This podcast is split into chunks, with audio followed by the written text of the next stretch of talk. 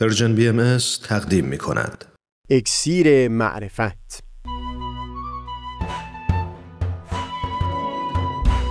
مروری بر مضامین کتاب ایقان این گفتار تار و پود زندگی تجربه بعثت. از تا حمامه ازلی در شور و تغنیست. گوش قلب از سروش او بی بحر مکن. از تا همامه ازلی در شور و تغنیست گوش قلب را از سروش او بی بحر مکن. گوش قلب را از سروش او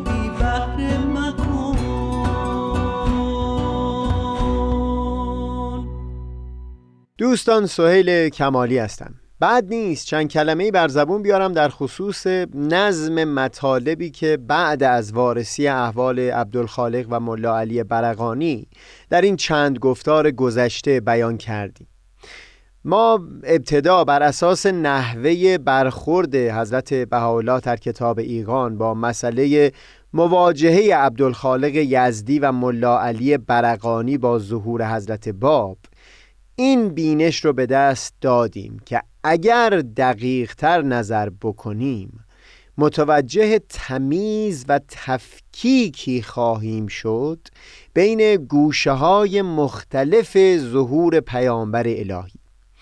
ابتدا کوشش کردیم تا بر اساس همین تفکیک نشون بدیم که دقت در احوال عبدالخالق و ملا علی و مواجهه اون دو فرد با ظهور حضرت باب و هم شیخ احمد عصایی و سید کاظم رشتی در دوره های مختلف زندگیشون به ما کمک بزرگی خواهد کرد در بهتر فهم کردن رفتارهای بظاهر ناسازگاری که افرادی مثل تولستوی و شیخ محمد عبدو و امثال اونها در برخورد با ظهور الهی از خودشون نشون می‌دادند.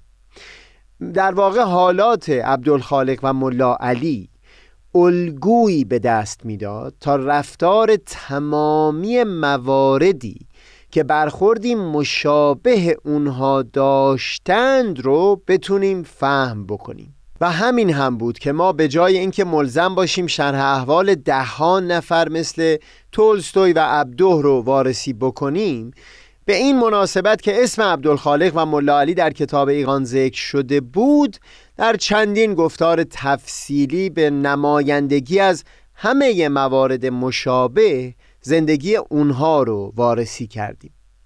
در ادامه همون گفتارها این رو هم یک قدری گفتگو کردیم که همین تفکیک بین گوشه های مختلف ظهور به ما کمکی خواهد کرد تا مفهوم ایمان به ظهور پیامبر الهی و اهمیت این ایمان رو بهتر فهم بکنیم. در مقایسه با اون جنسی از ستایش عمیق که از سوی کسانی مثل تولستوی نصار ظهور الهی شده بود. جدای از این وارسی در خصوص برخورد افراد با ظهور الهی. در گفتار قبلی سعی کردیم از همین بینشی که در خصوص تفکیک بین گوشه های مختلف ظهور به دست آورده بودیم راهی پیدا بکنیم برای فهم رفتار خود پیامبر الهی در دوره های گوناگون زندگانیش. اینکه حضرت باب در آثار خودشون پیش از اظهار امر علنی چه تصویری از مقام خودشون ارائه می‌دادند. و اینکه حضرت بهاءالله در ده سال دوران بغداد که هنوز مقام پیامبری خودشون رو به صورت علنی اظهار نکرده بودند با چه لحنی و از چه جایگاهی سخن می‌گفتند. در صحبت امروزمون اجازه بدید تا یک مقدار بیشتر همین بحث رو ادامه بدیم. یعنی بر اساس همین تفکیک بین گوشه های مختلف ظهور الهی دیدگاهی به دست بیاریم تا دوره های مختلف زندگی پیامبر الهی رو بهتر فهم بکنیم.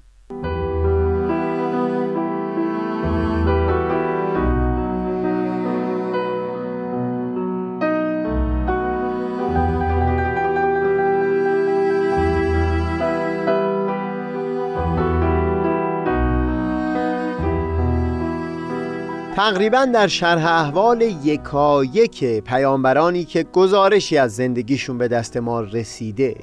سخن از لحظه یا تجربه ای هست که معمولا از اون با عنوان بعثت تعبیر میشه. مشخصا همونطور که فرزند شارع آین بهایی حضرت عبدالبها هم تبیین فرمودند این تجربه کیفیتی روحانی هست که راهی برای در میون گذاشتن اون با دیگران نمی بود مگر اینکه از زبانی سمبولیک و نمادین استفاده بشه برای تعبیر کردن اون. وقتی تعبیرهای مختلفی که از این لحظه یا تجربه بعثت در زندگی پیامبران شده رو وارسی می‌کنیم پس پشتشون شباهت هایی رو هم شاهد هستیم. در خصوص حضرت موسی به یاد میاریم که وقتی به همراه همسرشون دختر شعیب در صحرای سینا بودند از دور آتشی دیدن در دل کوه تور. از همسر و فرزندشون خواستن که همونجا که هستن بمونن تا اون حضرت پاره ای از اون آتش بیاره. درختی که حضرت موسی بر کوه تور دید نور می پراگند اما نمی سوخت از او خواسته شد که چون در وادی مقدسی گام گذاشته کفش ها را از پا در بیاره. از میون اون درخت ندای پروردگار رو شنید و جوششی در وجودش پدید اومد برای اینکه پیام الهی رو با مردمان زمان در میون بگذاره. باز تجربه مشابهی در خصوص حضرت زرتشت در ارتباط با همین مواجهه با آتش نقل شده. درباره حضرت بودا نشستن طولانی مدت زیر درختی بود که در نهایت ایشون رو به نحوی بسیار ژرف هوشیار کرد نسبت به پیوند عمیقی که در میان تک تک اجزای این هستی در حاضر حاضر وجود داره با تک تک اجزای هستی در تمامی قرون و اعثار گذشته. در خصوص حضرت مسیح در انجیل درباره لحظه تعمید شدن اون حضرت به دست حضرت یحیی بیان مطلب فرموده و اینکه بعد از اون کبوتری از آسمان فرود آمد و بر سینه اون حضرت نازل شد. کاملا شبیه به تجسم این روح الهی به صورت کبوتر. درباره حضرت محمد هم این تعبیر به کار رفته که روح الهی به صورت جبرائیل بر ایشون نازل شد و امر الهی رو با اون حضرت باز گفت.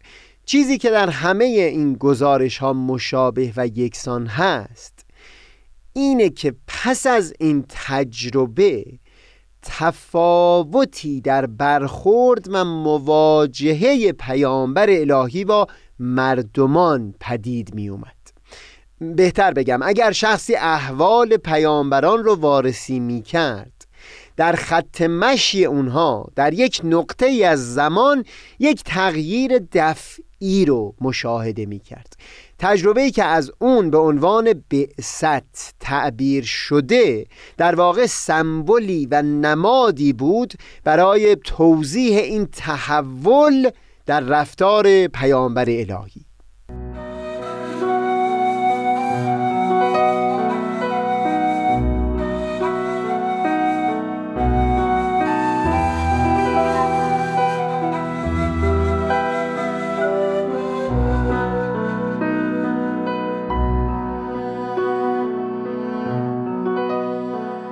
در خصوص حضرت باب نمیشه سراغ از تجربه ای گرفت که کاملا شبیه باشه با مواردی که بیان کردیم. منتها دومین مبین آثار حضرت بهاءالله حضرت شوقی. اشاره کردند به رؤیایی که خود حضرت باب در صحیفه عدلیه و هم یک دو اثر بیان می کند این رویا باید حدوداً یک سال قبل از دیدار حضرت باب با ملا حسین بشرویهی بوده باشه. و در اون آثار حضرت باب اشاره به حال و احوال متفاوتی بعد از مشاهده اون رؤیا می کند در خصوص حضرت بهاءالله در یکی از آخرین آثار خودشون اشاره به تجربیاتی می کنند که در دوران چهار ماه حبس شدنشون در سیاهچال تهران با اون مواجه شدن. کیفیتی که اون رو تشبیه کردن به فرو ریختن آبشار عظیمی از بالای کوه بر سر و پیکر خودشون و هم جملاتی از سوی پروردگار که بر ایشون القا کرد که ما تو را به وجود خودت و قلمت مدد خواهیم نمود.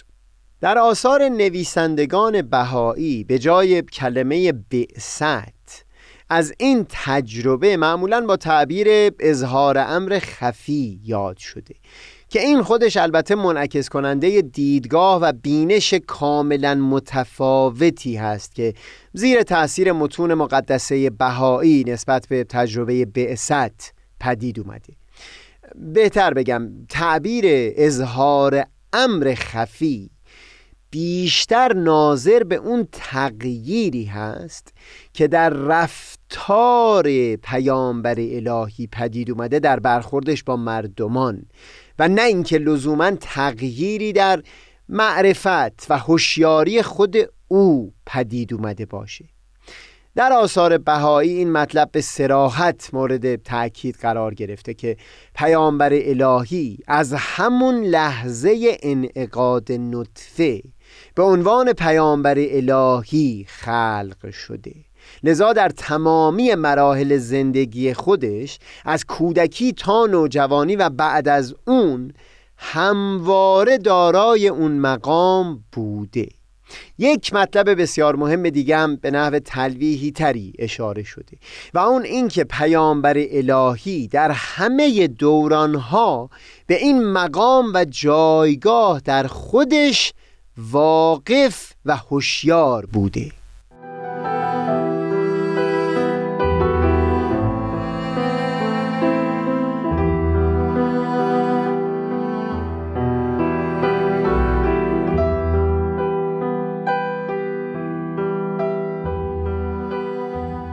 این رو اشاره کردیم که در متون مقدس بهایی به نحو زمینی این اشاره شده که پیامبر الهی در همه دورانها نسبت به مقام و جایگاه خودش وقوف و هوشیاری داشته. در تاریخ حیات حضرت باب و حضرت بهاءالله این مطلب به نحو نسبتا آشکاری نمودار هست. واضحتر از همه در شرح حال حضرت بهاءالله نامه ای از دوران کودکی ایشون نقل شده که در سن هفت سالگی خطاب به شخصی به این مضمون نگاشته بودند که هرچند این عبد به ظاهر علم ندارد ولیکن این فقیر به صدره الهی متمسک است. بی علم می‌خواند و بی خط می نویسد همچنین در شرح احوال کودکی حضرت باب به خصوص روایت هایی که میرزا حبیب الله افنان در تاریخ امری شیراز نقل می‌کنه نمونه های بسیاری بیان شده که اون حضرت هم مقامات عظیمه از خودشون بروز می‌دادند. به عنوان مثال تفسیری که در کودکی بر عبارت بسم الله الرحمن الرحیم برای شیخ عابد بیان کرده بودند. و همین که آشکارا عبارتهایی بیان می‌کردند که نشون می‌داد از مقام عظیم خودشون با خبر هستند. این مطلب یعنی هوشیار بودن پیامبر الهی نسبت به مقام خودش در همه دورانهای زندگی دارای نهایت اهمیت هست در فهم بسیاری نکته های معرفتی. ما پیشتر اشاره کردیم که معمولا در متون مقدس ادیان و هم در متون عرفا برخی حقایق به صورت سمبل و نماد بر زبون آورده می‌شد. تصور می کنم این که در خصوص حضرت مسیح بیان فرمودند که زمانی که در گهواره بودند تکلم به عباراتی فسیحانه در خصوص مقام بلند مادر خودشون و هم مقام خودشون فرمودند.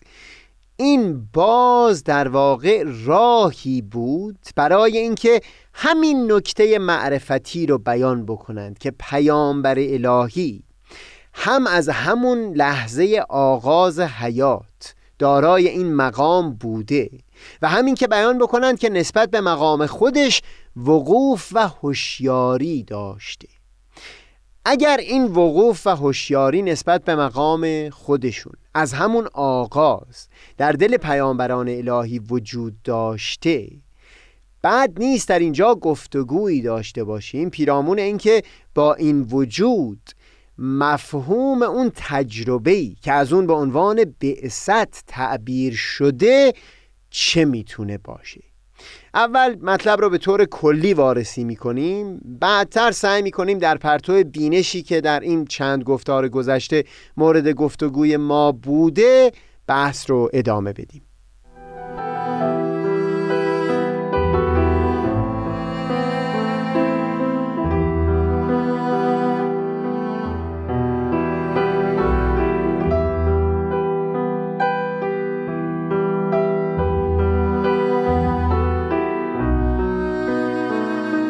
دانشمند فقید بهایی جناب عبدالحمید اشراق خاوری در وارسی یکی از آثار حضرت عبدالبها مطالبی بر زبون می آورد که گمان می کنم گوشه از اون و هم کلیت بینشی که در اون به دست می‌داد می‌تونه کمکی بکنه به پیش بردن بحثی که اینجا آغاز کردیم.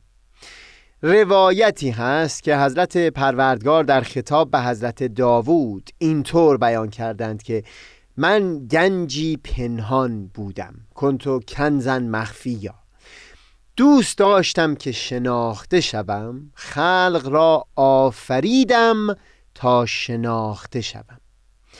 حضرت عبدالبها در شرحی که به درخواست یکی از بزرگان بر این روایت نوشتند سه بخش این روایت را از هم جدا کردند. یکی دوران گنج پنهان بودن.